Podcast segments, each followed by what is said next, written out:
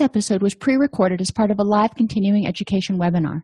On demand CEUs are still available for this presentation through all CEUs. Register at allceus.com slash counselor toolbox. So, I'd like to welcome everybody to today's presentation addressing the unique mental health needs of college students. Now, if you've looked at our schedule, you know in the upcoming weeks we have a couple more similar presentations that are going to um, occur. One of them will be assisting high schoolers in making the transition to uh, to college and dealing with some of the issues that come up, especially for uh, freshmen, and helping them make that transition. But today we're just going to talk in general about mental health needs of college students. We're going to identify the scope of mental health problems in college students, the impact of mental health issues on learning and student retention. You know, think about it. If somebody is clinically depressed or just overwhelmed with anxiety, they're probably not going to learn too well. And, you know, we want to look at helping them do that because universities benefit when they have people successfully complete students benefit when they successfully complete so let's help them successfully complete We'll learn about the connection between mental health issues and substance use. You know, we'll go over that briefly. Explore the unique issues faced by college students and identify the components of a good campus mental health program and other strategies to reduce stressors. Now, depending on the university that you work at, um, there's a university locally here. It's a really small university, has about 1,500 students. But, you know, or you have things like University of Florida, where I went, and I believe they're upwards of 80,000 students now. So different universities are going to have different amounts of funding to do different programs. So, we're going to kind of brainstorm, and I'm going to encourage you to share your suggestions for ways we might be able to make these services more available to students in the communities. So, according to a 2016 American College Health Association survey, 37% of students reported feeling so depressed within the last 12 months it was difficult for them to function. Okay, just let that sink in for a second. Going around a college campus, 37% of students, that's more than one in three, um, reported feeling so depressed within the last 12 months it was difficult to function. Wow, you know, that's kind of staggering. And it's not just because of school, you know, it could be because of life circumstances. There's a lot of things, but that means more than one in three students, almost half of students when they're going through a, a, year at school get to a point where they are clinically depressed and it's difficult to function wow 21% felt overwhelming anxiety. Now these can be overlapping. Some of the students had depression and anxiety but some of the anxiety cases were unique. So we're looking at roughly 50% of the student body in a 12 month program or 12 month period feeling like they can't function because their mental health issues are so strong. A survey of students seen for mental health services at 66 college counseling centers found that prior to college, 10% of these students had used psychiatric medications, 5% had been hospitalized for psychiatric reasons, 11% had seriously considered suicide, and 5% had attempted suicide, that's just kind of giving you a picture. I mean, we tend to think of students that are coming into college as being happy and energetic and enthusiastic and all that kind of stuff. But we also have students who, you know, have had a rough life or have been struggling with mental health issues. 10% of the students had used psychiatric medication. So that's one in 10. That tells us that there is a need for mental health services on college campuses. That tells us, these stats tell us that even if the person, when they're coming to college, is, you know, feeling great, that they are at risk potentially for relapse. Think about when you went to college. You know, I know my first semester, I didn't sleep the way I should. I didn't um, eat the way I should. I did a lot of things. I was in a new environment. I was away from my friends. I was away from my parents. There were all kinds of stressors. And a lot of times when those things kind of all lump together, it can trigger depressive episodes or anxiety issues that were dormant until then. So we need to help students ideally prevent problems, uh, but also provide a- outlets for early intervention. The 2015 National Survey of Drug Use and Health shows that adults 18 and older with past year mental health issues were more likely than other adults in that age group to have used illicit drugs in the same period uh, 32% versus 14.8%. So we know that people who use, um, who have mental health issues are at a greater risk for using substances. It doesn't mean they're going to, but we do want to recognize that there's a risk factor there. The risk of co occurring disorders is pronounced among college students as they transition from adolescence to, an, to adulthood, an age when mental health issues often surface for the first time, and in a new, new environment where substance use is common. Now, a lot of you know students have gone through puberty, but think about the Erikson, uh, Eriksonian developmental stages. They are trying to figure out who they are, what they want to be when they grow up. They're transitioning from being a youth to being a young adult, and they're having to you know pay their own bills and get to class and be responsible and do all that adulting stuff there is a lot of stress there and so there's there are a lot of issues not only you know practical issues but also more um, cognitive issues and self-esteem issues that you know all adolescents go through. Co- couple that with wanting to be accepted wanting to be parts of certain groups and just the sheer availability of substances can make it increasingly problematic or likely that someone may experiment at least with substances Increased academic distress is associated with increased mental health issues, including suicidal ideation. So, as students start to struggle, they can become more anxious, more depressed, more helpless, and hopeless. As clinicians um, or as professors, I've, I've been both, um, we need to be aware of that. If we see students starting to struggle, we need to step in and go, all right, what needs to happen what resources do you need i'm not saying we're going to just say oh well don't don't worry about the final. It's not a big deal. No you know they need to be held accountable but we can also help them reach out to resources the student mental health center or an, an off-campus resource or their family or somebody if they need additional help. Maybe they need tutoring because it's difficult. I know um, one of the community colleges up here is awesome um, because they have classes, but they have a huge tutoring program where students who've gone through the program before will volunteer to tutor other students and help them get through the class. Um, so there's a lot of emphasis on helping one another so we can help people reduce academic distress. The misuse of drugs and alcohol is correlated with the need to cope with the pressures of college life. Um, you know, and that's evidenced by not a bunch of things, but also 6.4% of college students. So, you know, that's quite a few, six out of every hundred college students report non medicinal use of ADHD type medications.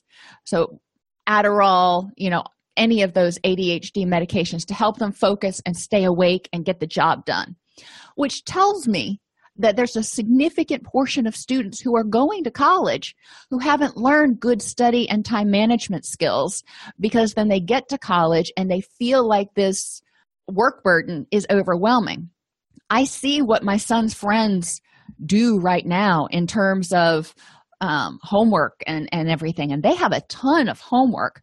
So, you know, figuring out why Johnny is having difficulty managing his time and handling the workload when he gets to college um, is really important to help people, students learn to prioritize again. Because once we get out on our own for the first time, at least it was for me, it was really hard, especially that first semester. To be as responsible as I probably should be. I know I had um, intro to English at 7:30 in the morning all the way on the other side of campus which was you know three quarters of a mile away from my dorm. And i just dreaded going to that class. Um, so it was I, I missed it more than i really should have. And that didn't help you know with my with my academic success that particular semester. So it's important to be aware of what might be contributing to these pressures of college life? And how can we help students intervene? It's not just time management. It's friends. It's students. It's you know sports sororities whatever. And the campus culture of alcohol use. If the campus culture embraces alcohol use if it's not a dry campus um, then there's going to be more likelihood for people to misuse drugs and alcohol. If it's there, they're probably more likely to experiment, even if they're not of age yet. Oops. So, why do we care? Well, the overall state of the student's health affects learning. So, we need to be able to advocate for students and advocate for services within the communities. When students come to a community like Gainesville, I'll just um, you know a significant portion of our population in that county was from students. So a significant amount of money that was spent in that county was from students. So the community benefited from students being there. So it was you know in everybody's best interest to make sure the students were happy and healthy and had access to resources. Um, so we want to make sure that students are able to learn and they're able to successfully complete college. So we want people continuing to go to that college going that's a great university. Mental health problems and harmful health behaviors such as substance abuse can impair quality and quantity of learning. They decrease students intellectual and emotional flexibility weaken their creativity undermine their interest in new knowledge ideas and experiences that's not a surprise. When when we think about how you feel when you are stressed out depressed lonely feeling isolated homesick you know, whatever word you want to put on it you're probably not focusing as well. You're probably not sleeping as well. You're probably not able to be as flexible in your thinking. Most of us when we get stressed aren't as flexible in thinking. I know i can get when i get stressed i can get a little bit rigid. Um, and and that's my normal temperament. So i tend to be more more like that. And i have to back up and go okay now how can i be flexible here? Um, so we need to help students recognize why it is important why it is vital to take care of their mental health as well, well as their physical health. Do i expect them to never drink? No you know I, am realistic. Um, but they need to be aware of the effect of alcohol on the ability on their ability to learn and retain information you know so they don't think that they can be drinking and studying at the same time and get the same benefit. Um, and they also need to be aware of the transition from recreational use to substance abuse Behavioral health issues such as binge drinking, drug use, cutting, and other self injurious behavior, including eating disorders, pornography addiction, and problem gambling, can all be stood, understood as maladaptive strategies to reduce anxiety and stress. So, if you go through each one of them, you can kind of understand. Binge drinking, you know, alcohol is supposed to calm you down, it can numb things out for a while. Same thing with drug use cutting and other self-injurious behaviors is often geared to helping the person number one feel like they are in, finally in control of their own pain but also it gives them some something else to focus on besides their internal angst. You know they're focusing on the fact that that really hurts. Um, eating disorders may be a way of adjusting or trying to adjust body weight in order to get approval um, so you can see where where these things either allow um, allow an outlet or help the person escape or numb or they're maybe designed to help the person feel like they fit in with this new group. A lot of students when they go to high school they went to high school with those same people for four years. They may have even gone to middle school and elementary school with them. So they've had these same friends. And a lot of times you're taking somebody and you're plucking them out of their area of origin and you're plopping them down in this new community which is often hundreds of miles away from home and they know nobody. I mean that's huge culture shock on so many different levels. Um, many of the behaviors that i just listed that students use to reduce stress and anxiety are often reinforced and supported in the social, social culture of many colleges and universities.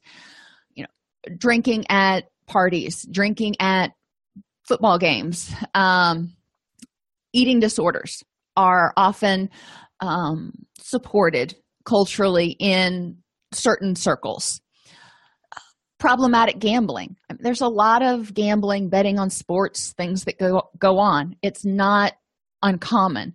And part of it part of these things may be to help people feel like they fit into a group. Part of it may be um, to escape. So regardless we need to help people f- figure out why they're doing what they're doing and what alternatives there are that might be healthier Students can self medicate by turning to substance use, and substance use is frequently associated with negative personal, social, and community consequences from regretted actions while intoxicated to hooking up. Just kind of thinking about your generic college student that goes out and gets completely wasted at a party. Um, and this happens in high school too. I'm not saying it doesn't happen in high schools. Um, so what happens to that student? They may do something they regret. They may end up you know streaking across campus or going skinny dipping or whatever it is. Um, or they may hook up with somebody that and they feel guilty afterwards that they may be exposed to a situation in which somebody else takes advantage of them. And so they're victims of date rape. There's a lot of things that can happen we need to make sure that students have access to care to cope with these events to prevent PTSD, depression, and suicidal ideation. Sometimes people will go, "Oh my gosh, I can't believe I did that. I I can't live with people knowing what I did," or um, feeling anxious about what happened, or feeling bad, guilty about themselves. What it, what if my parents find out? They will disown me. Yada yada. We want to make sure there's a set of services out there where students can openly go and talk and they don't feel like they're being blamed for what happened. They don't feel like somebody's going, Well, if you wouldn't have been drinking, you know, okay, they were, they did, it happened. How can we move on from here? Um, and and helping them figure out how to move on, cope with any feelings they have, and take any necessary legal steps if necessary issues students face stressors new freedoms and independence. There is nobody telling you when curfew is. There is nobody telling you what to eat when to eat whether you have to go to class who you can be friends with. All those things that were at least in part regulated when when youth were in high school for for a lot of youth. That's gone now. And students often have a hard time reining it in and going, okay, I still need to do all this, even though I don't have somebody standing over me saying, you got to go to class, you got to do this, you got to do that. There's new surroundings and experiences. There, oftentimes, people are meeting entirely new people from different places, and it can be really exciting, but it can also be really stressful. Um, I've shared with you guys that I can't find my way out of a paper bag, you know, and I admit it. I, I have never had a good sense of direction. So when I went to UF, and that campus is huge and sprawling, um, it was it was a little intimidating to me because I had to figure out how to get to my classes and do all these things. And this was long before GPS and cell phones. So, you know, I had to use a map. Oh my gosh, a paper one. Um, but the experiences while exhilarating can also be stressful. You're wondering are people going, going to accept me? Am i going to like my roommate? How is this going to work? How do i handle this? There's going to be new social networks so you're getting to know different people but anytime there's social networks you know you'd like to think that everybody's going to like you but it ain't the case. So helping students accept the fact that there is going to be some rejection and help them deal with the fact that they don't may not fit in exactly with any particular area. Um, development of social networks if they're pledging one of the uh, fraternities or sororities is huge. I remember pledge week the uh, students would get so stressed out. Oh my gosh they would get so stressed out before they even started pledge week. And it was exciting but then every time they went they were rated they were judged and they were cut from lists. And if they didn't get into the sorority or fraternity that they wanted it was devastating to a lot of them. And i mean it was it was awful. Um, and this can be really challenging. We can also see the same thing happening um, as they go through their pledge period which is usually the first year um, and there are additional stressors that are put upon them whether or not it's hazing there's still additional stressors. Um, so even in the best run organization they're going to be asking the new members to learn about learn about the the group the club the rules. There's going to be certain activities that are expected that students have to juggle on top of everything else. There's separation from family and established friendships there's a grieving process that needs to happen. Um, you're not there anymore. You are you know not able to go home and have mom do your laundry and cook for you necessarily. So you may miss your friend friendships the things that you used to do. There's also this transition where youth start um, recognizing that they're not kids anymore. They're going to they're they're moving into adulthood which is again exciting but there's also a little part of a lot of us where we grieved losing that lack of responsibility or whatever you wanted to call it of childhood. Now we've got to adult. And you know those days are gone and behind us. So there's a lot of transitions going on. And the academic demands hopefully aren't all that much harder once you get to college. But there's a lot more uh, freedom in the academic classes. You're not going in for most classes, you're not going in every week and turning in homework assignments that get graded. You're not sitting in class and having quizzes every other week. There's usually like three tests and a paper or something. So it can be really overwhelming for for students not just that first year but all the way through when their entire grade rests upon like four different things you know each one is 25% of their grade and if they bomb one they know they're not getting an a in the class which can be devastating to students. A lot of students rec- um, they go to college uh, because of the high competition and, and all that stuff they were always tops in their class so they're not used to getting b's and c's and it can be really startling and disheartening for some students. So that's important some students may be afraid to seek certain types of help or request accommodations for a mental health issue for fear of being viewed as incapable or being expelled. However, without these accommodations, their performance is likely going to be negatively affected. I had a um, good friend of mine who was in my graduate program who had ADHD and you know she needed special accommodations during testing time. I had another friend um, who had dyslexia who needed special accommodations. And it's important for students to recognize and feel comfortable um, asking for help. And the college the professors as well as the clinicians and you know as a student mental health center we need to advocate for students and say everybody is valuable and everybody is intelligent. If you need some accommodations that's fine. You know that's like somebody whose vision is starting to go who needs to wear glasses. It's not a big deal. We just we need to know in order to facilitate your learning experience. So as clinicians we can do a lot to advocate with professors and help them understand what reasonable accommodations are available and required for their students and we can help students recognize that there are a lot of people who are struggling with ADHD or dyslexia or um, depression or anxiety or whatever it is. So, one of the things we can do preventatively is help youth, college students, develop resilience.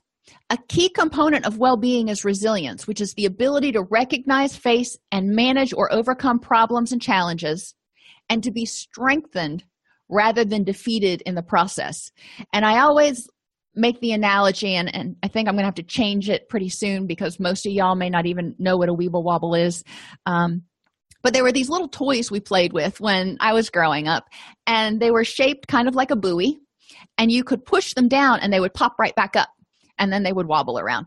Um, but resilience is like being a weeble wobble. You know, sometimes you're going to get knocked down, but you pop right back up, and you're all the better for it. And so you're not defeated. Resilient graduates better navigate today's uncertain and volatile economic, employment, and career environments. So, we want to help students become resilient. So, when they go out into the field and they recognize that, okay, job prospects are, are low right now, or they're working somewhere and, you know, that particular sector starts to downsize, they know how to deal with it. They know that if layoffs are imminent you know okay what do i do? How do i look for a new job? Or how do i evaluate my skills to see how to go back to school or or whatever? We want to make sure that when a problem comes their way they're not standing there like deer in headlights going i don't know what to do.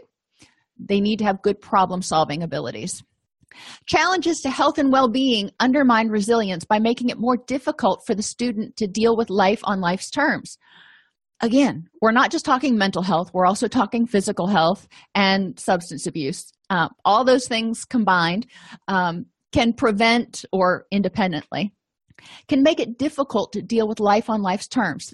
Think about when you're sick or when you're in a lot of pain. Maybe you have a, a toothache and you know you can't get into the dentist for three days.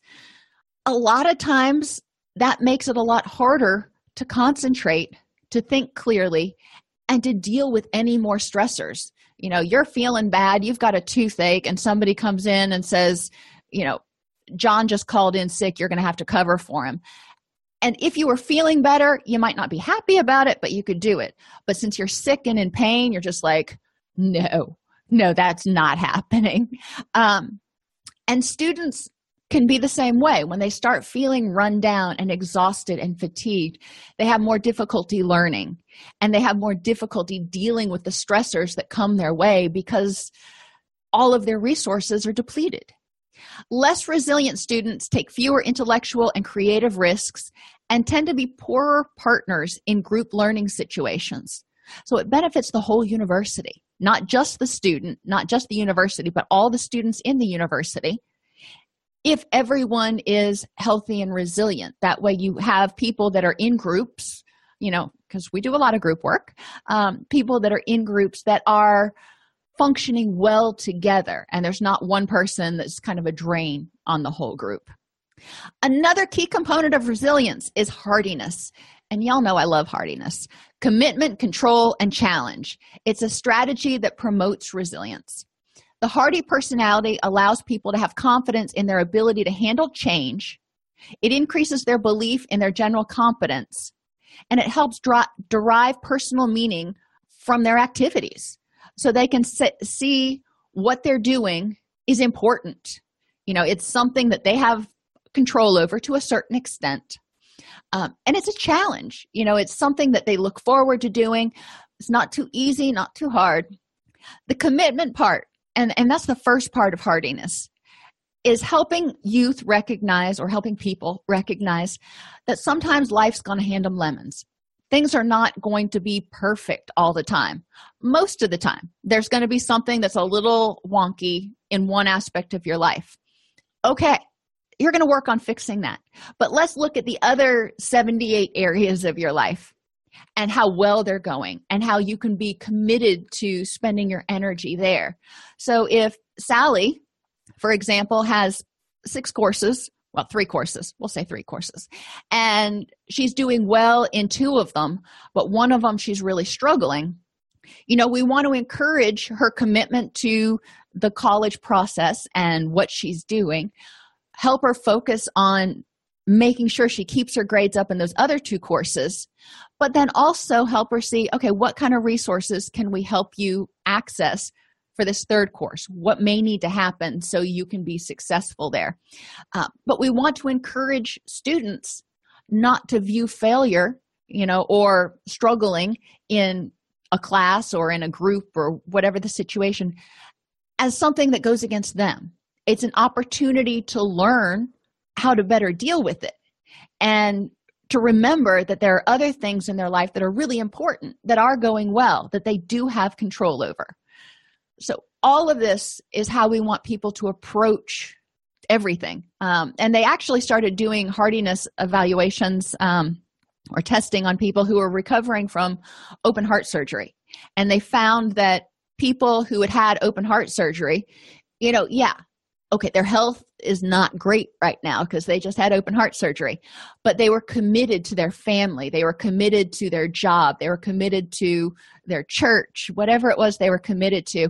And it gave them the drive to push through and fix whatever this was over here, which whatever was causing the, the uh, problems that led to their open heart surgery. Learning experience of all kinds, from academic courses to student employment, can help students develop the ability to be resilient. So, I'm going to ask you to think about what types of experiences can we facilitate to help students? Said another way, what problems can we present students, and in what way can we present those um, with what expected outcome? What are we doing? So, a couple examples I can think of while you're thinking of ways we can help students develop resilience. Um, if a student earns a poor grade. Okay it happens. So what can we do to help them deal with that? You know they can like we talked about maybe they need to go to tutoring. Or you know maybe it's just not their thing and they need to look at what's important in their life what's going to make them happy and if this particular course of study is really where they want to be. If students are not invited to join a club or they don't make a sports team it can be devastating for them. So helping them look at all right you know you you tried out as a walk on for the football team and you didn't make it and that was devastating. You're doing well in school right now. You got a house over your head a roof over your head yada yada. What can you do if this is important what can you do to improve your skills so next time next year when you try out you might make the team so, helping them figure out what parts of that failure or struggle they have control over, and also reflect on all of the other things that are important in their life that they still have. Uh, definitely help them look towards the long run. You know, right now, this this really is unpleasant, but in order to improve the next moment and keep you working toward a rich and meaningful life, you know, what has to be in there? We can provide culturally competent, trauma informed services and active outreach to specific populations. Uh, there are on any college campus, there are students over traditional age, there are veterans, there are um, people who are here from a different country that are here just to go to school. So we need to make sure that we reach out to everyone in a culturally sensi- sensitive and responsive way. A lot of cultures are not okay talking about mental health problems. So, how can we reach those cultures? How can we reach those students and let them know what resources they have to access? One of the ways, and we'll probably get to that in a few minutes, is considering um, offering services or providing information in student centers. So, if you have a student center for the, the Hispanic students, we used to have one at, at UF. Um, if you have a place like uh, for the military people to go that serves veterans and people who are in ROTC, where you can provide information about services. So they don't have to feel like nobody understands them and they don't have to feel like they're putting themselves out there by walking into the student center and going to the student mental health center and going i need help. Um, eventually they may end up having to get to that point. But hopefully we can provide preventative information um, and outreach early so they don't have to get to that point. So how can outreach be done? In residence halls um, resident advisors are responsible in most schools um, for providing outreach activities. I know we had to do one a month for our group, and we also had to have bulletin inform, inf, informational bulletin boards. But we had to do at least one informational uh, presentation a month about a health and wellness topic of some sort. So that's one way outreach can be done. Now, getting students to go to those We found, and it's probably no surprise, the best way to get students to actually attend those is to offer food. You can't, at least at our university, you couldn't make them mandatory. So we wanted people to go. We offered pizza. Pizza brought in everybody. Um, sports teams, we can go to the team practices and do a little dog and pony show for 10 15 minutes or during spring training or what whenever their initial training period is going there and having an hour to talk to the to the sports teams panhellenic council. We can reach out through most universities have a centralized um, committee that oversees greek life and we can disseminate information through them. Student unions are great places to put information. And residence halls we have those outreach things. We have the bulletin boards. Please don't ever forget the back of bathroom stalls because people read those things. You're just sitting there doing your business. Um, a lot of times you're you're going to read what's on the back of the bathroom stall. And if it has you know information that's pertinent maybe a phone number or a resource that somebody may want to tear off it's if you're in the bathroom you know nobody can see you doing it. So if somebody's concerned about their anonymity you know that can be helpful. Um, same thing at the student union back of bathroom stalls in addition to out in the um, aisles in the hallways you know pl- places where it can be seen. Because we don't want people to think that they need to hide in the bathroom if they've got a mental health issue. We want them to understand that mental health issues are common. A lot of people have them they can be dealt with. Um, email. You can send out mass emails to the students. Undergraduate courses.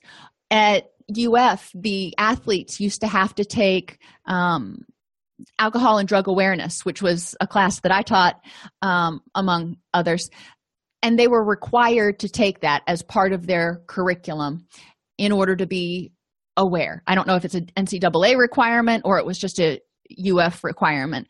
Um, but we can potentially encourage people to take certain courses to help them get the education they need. We also had a course that was called um, uh, stress and wellness that a lot of people took.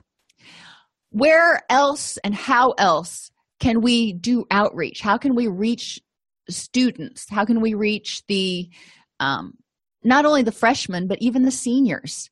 Because oh wow it gets really stressful that senior year. You got senioritis hard to study and you're realizing oh crap i actually have to go once i get my degree i've got to go get a job. And you know that's can be kind of scary. And if you've lived in the residence halls your whole college career then you're going to be moving out into you know regular housing and having to figure out how to do that. It's not just dropped dropped there for you to go to. Cultural factors may also inhibit help seeking. Racial or ethnic beliefs about mental illness and help seeking, like I said earlier, can prevent people from reaching out for help, especially if they think that their parents might find out or their friends might find out. Um, anonymous hotlines have been used on some colleges to uh, and have, have had and have had a great amount of success having services like i said in student centers that are specifically targeted and culturally appropriate can be helpful. Lgbtqi2 persons may feel like they're going to be discriminated against or misunderstood. Uh, gender.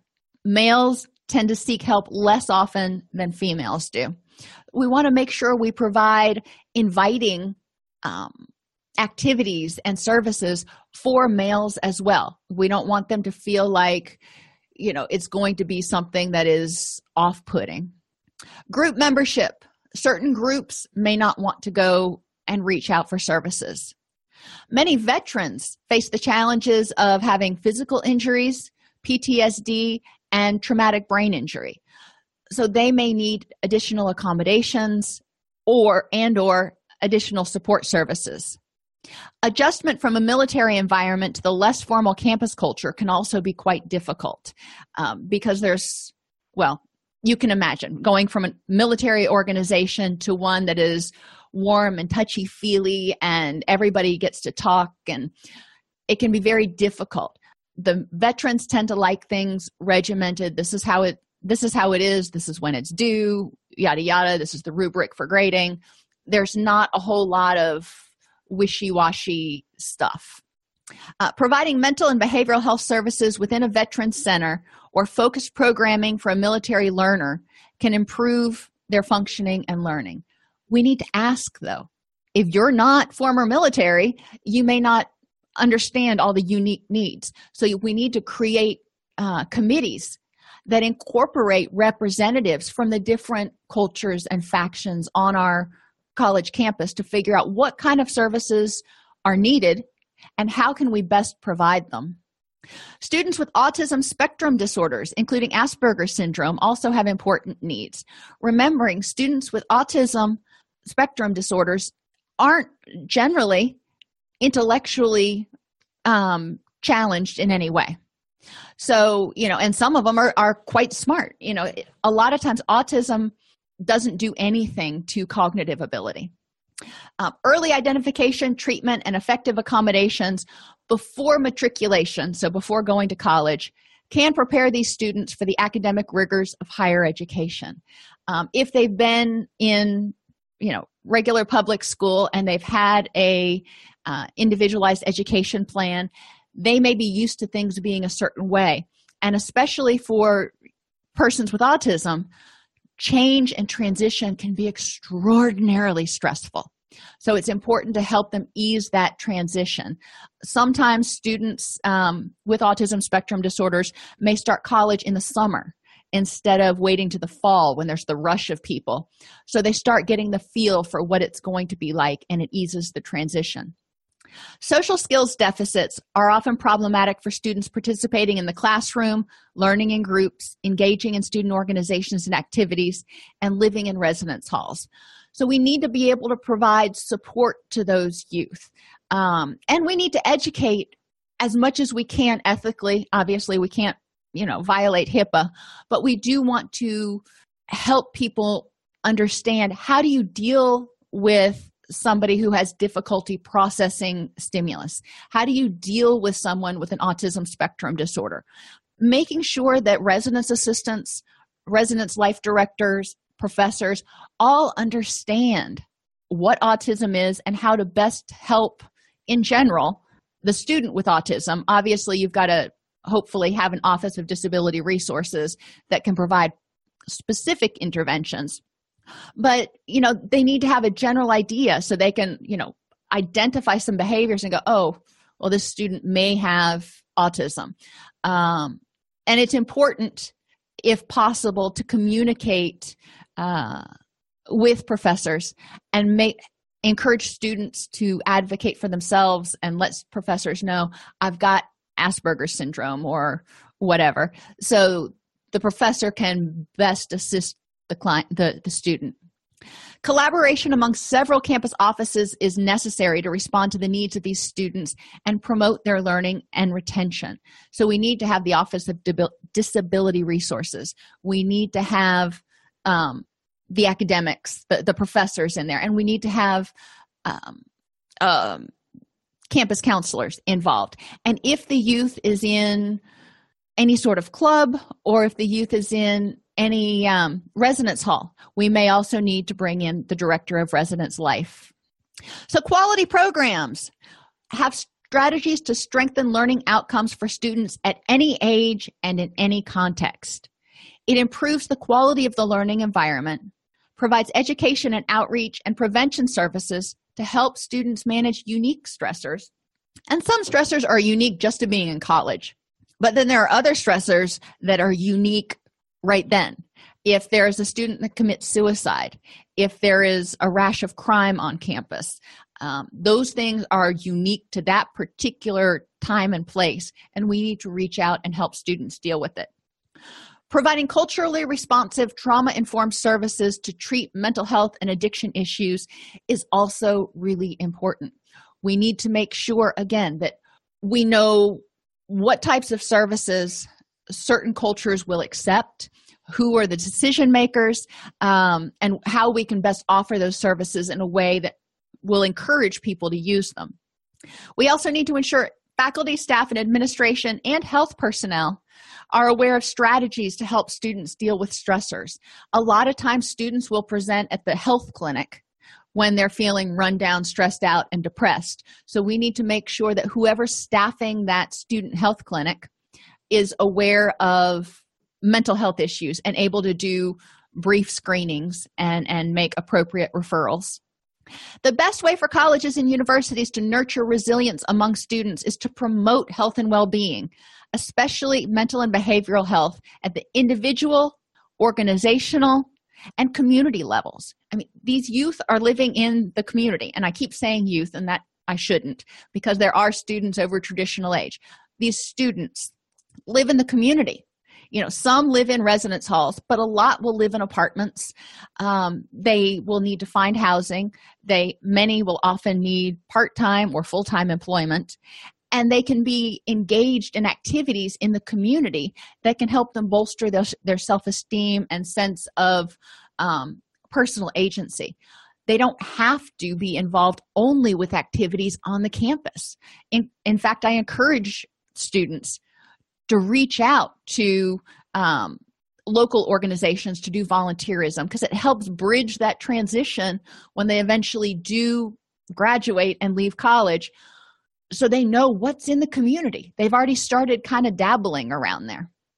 We can have a publicity campaign to reduce the negativity associated with seeking help for mental health issues. Educate the campus community, and that includes students, residence hall staff, instructors, about the warning signs of mental health issues. Sometimes it's Jane who notices her roommate is starting to get withdrawn, who is the first person who could step up. So we want to make sure students during orientation get a glimpse of psychological first aid or psychological triage. And they all also need to have information about stress management and wellness strategies. We need to demonstrate an understanding of different ethnic, racial, and social norms and needs and raise awareness of the resources both on campus and in the surrounding community because sometimes students will need to access resources that are community based the what the college campus has just can't support their needs. So we need to help them realize this is out here this is how you access this particular setting ideally screen students d- during orientation when they're coming in and signing up for classes and doing whatever there should be a time to screen students. Provide web-based screening that connects with the counseling center. So if students you know halfway into the year start thinking they might be depressed they can go online take a web-based screening on a secure website um, that connects the answers are fed into the counseling center and they're able to schedule an appointment if the screening determines that they're presenting with depression Improve campus culture focusing on discrimination, trust, respect, dignity, sensitivity, and cultural competency. Make it a welcoming place.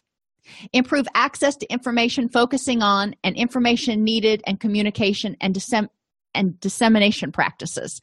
Um, so we need to figure out what's needed, how do we communicate it, you know, and how do we disseminate it?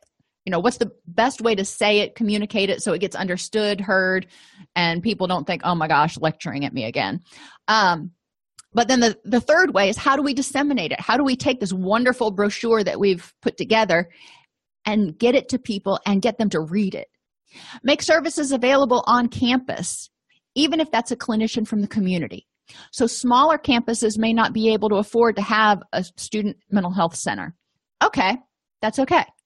We can work with a community mental health agency and have them co-locate a clinician on campus. Manage expectations of campus mental health systems and changes to promote mental health and recovery on campus. The mental health center can only do so much you know no matter how big the university and how much funding it has there are going to be limits at some point. So we need to help students focus on their control how much control they have and what their choices are. You know maybe they want to go to the student mental health center but there's a six week wait to get an appointment. Um, what other options do they have if they don't want to wait on that? You know maybe there's some community resources. What are their expectations about mental health care do they want group? Do they want individual? Yada yada. And you know what can we provide? We may only be able to provide group counseling or we may only have a clinician on campus twice a week. So what are your expectations and how can we facilitate that?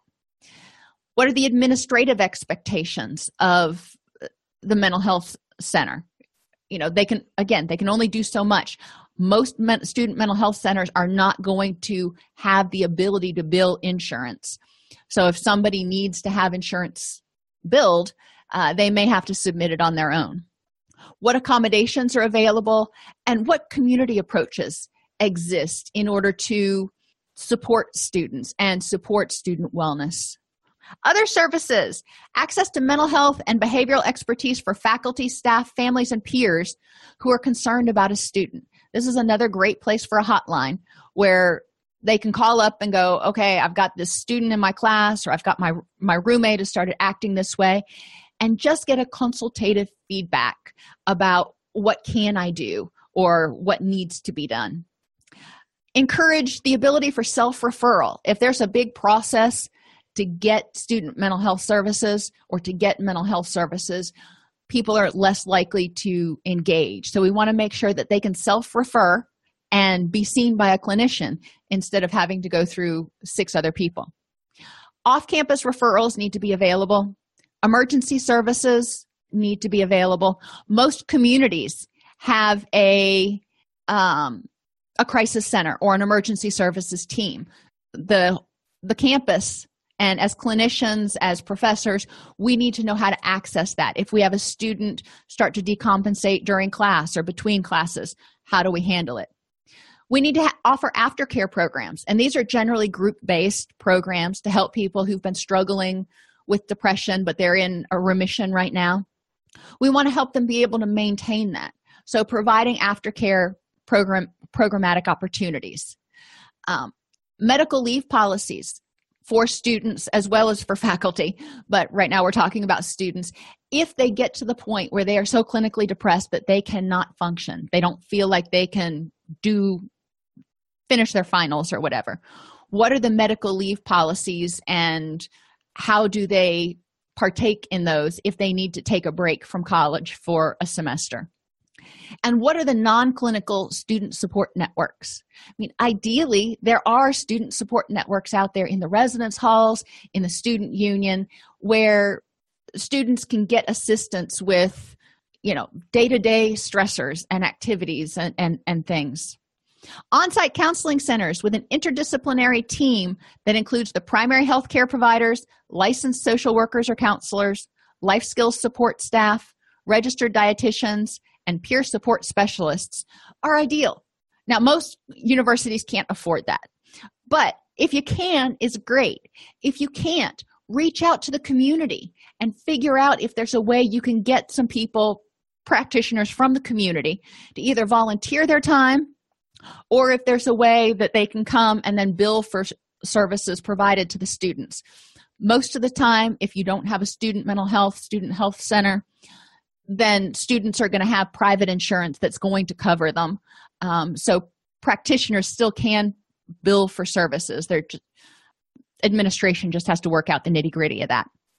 On-site medical services and assistance with prescriptions is very very helpful. And it doesn't necessarily mean money. It means making sure that students know how to access patient assistance programs and if they need to get prescriptions filled and they can't afford them student and administration leadership to promote mental health and suicide prevention among athletes the panhellenic organizations um, students over traditional age minorities as well as unaffiliated students you know just those students that are there to learn. We want to make sure that we're reaching out to all the groups. Life skills development programs. How do you fill out a resume? How do you um, interview for a job? How do you rent your first apartment? How do you manage your budget? All those things are exceptionally helpful to reducing student stress. Social network promotion making sure that there are activities out there. We used to have movies on the lawn when it was nice um, outside and everybody would go to the student union and bring a blanket and they would have movies and and play. Um, that was one way to encourage social networking among unaffiliated students so to speak. Other helping strategies tutoring programs. I mentioned before that one of the community colleges here has a really strong tutoring program and that helps a lot of students. If there's one that's there and easily available with people that can help them try to figure out and navigate um, that's excellent. Tutors can be really expensive so if the university offers one that's definitely helpful for the students mentoring programs are helpful.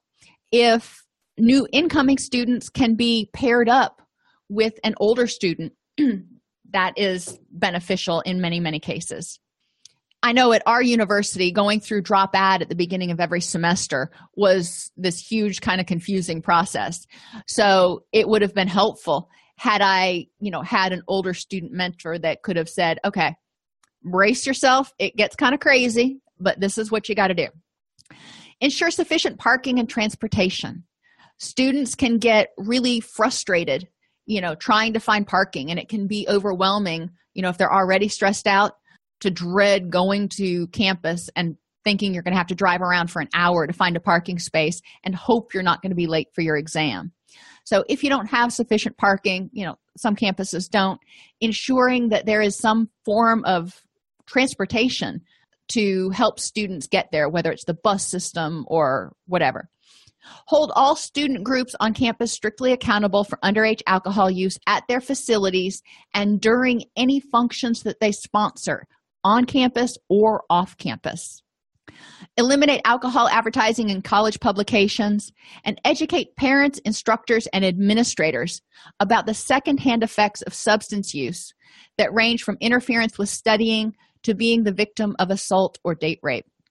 We want to encourage parents to know about it too because sometimes students that are in college are you know willing to start listening to their parents.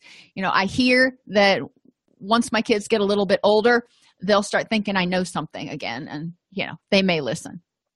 Enlist administrative community and student assistance in changing any culture that supports alcohol use by underage students or substance misuse Expand opportunities for students to make spontaneous social choices that don't include alcohol by providing frequent alcohol free events, late night events, extending the hours of student centers and athletic facilities, and increasing public service opportunities.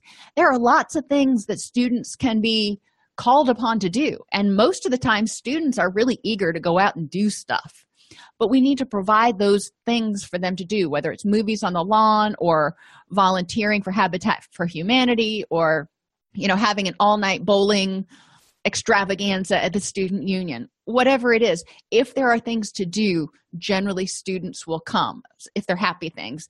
If they're lectures and workshops and stuff that's less. You need to offer food to bring those. Emergency mental health related situations that should be addressed in a campus wide emergency plan should include managing suicidal or homicidal ideation, managing victims of sexual assault with clarification regarding exemption from mandated reporting in this context. So, who has to report, who doesn't have to report in this context? remembering that in college, you know, I started college when I was 17. There are often people who are um, underage. So it's important to remember that you may be dealing with a juvenile.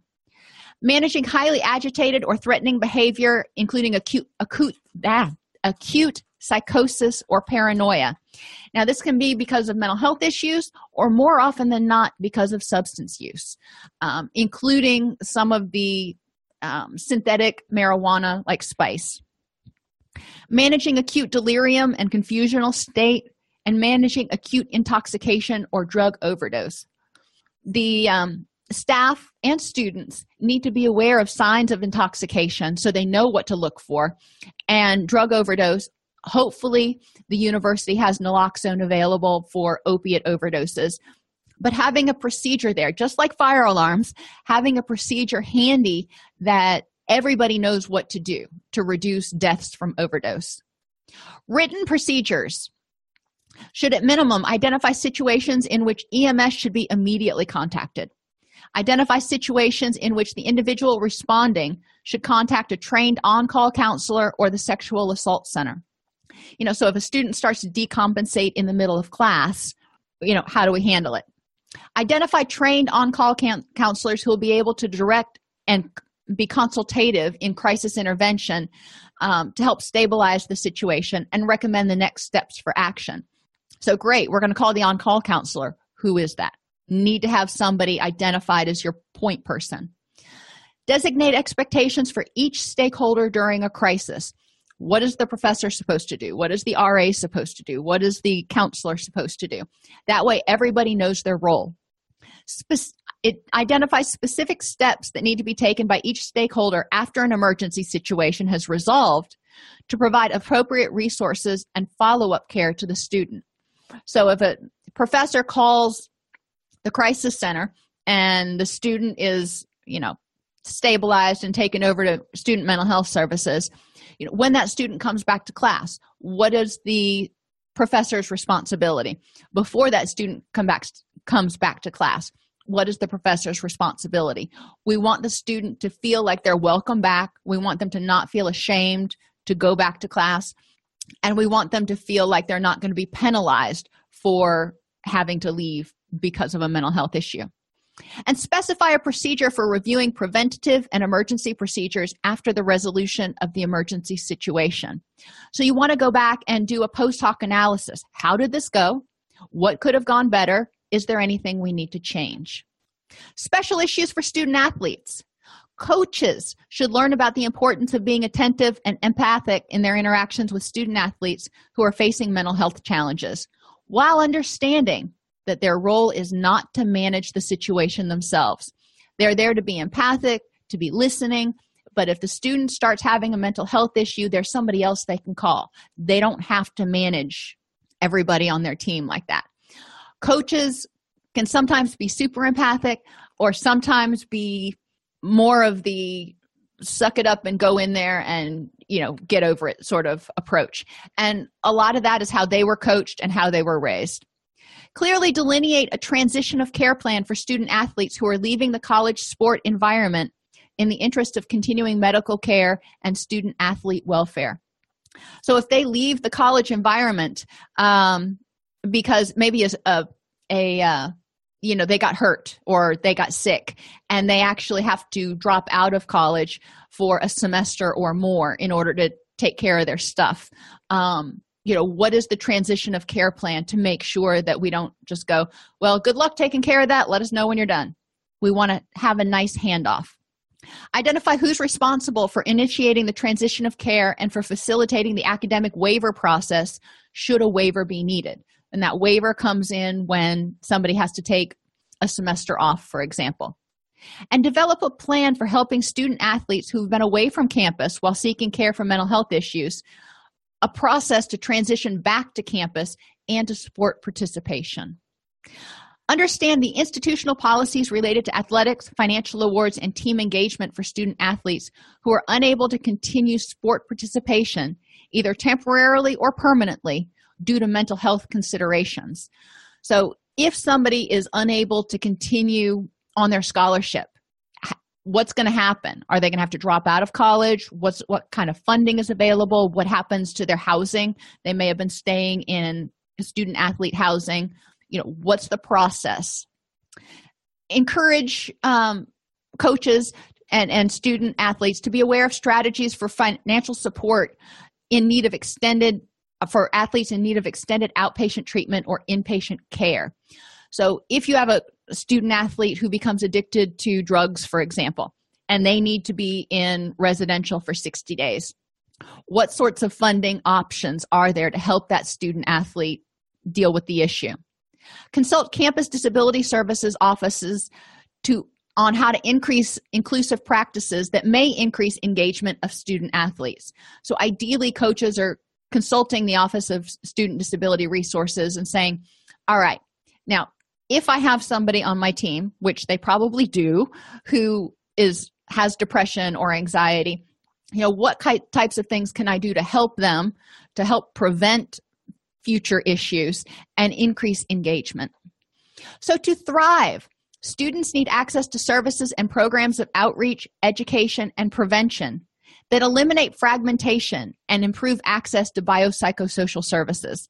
So you know you don't want mental health over here and financial services over here and disability resources two blocks away. Ideally even if they are physically separated um, we want to have all of the partners all of the players able to effectively and seamlessly communicate.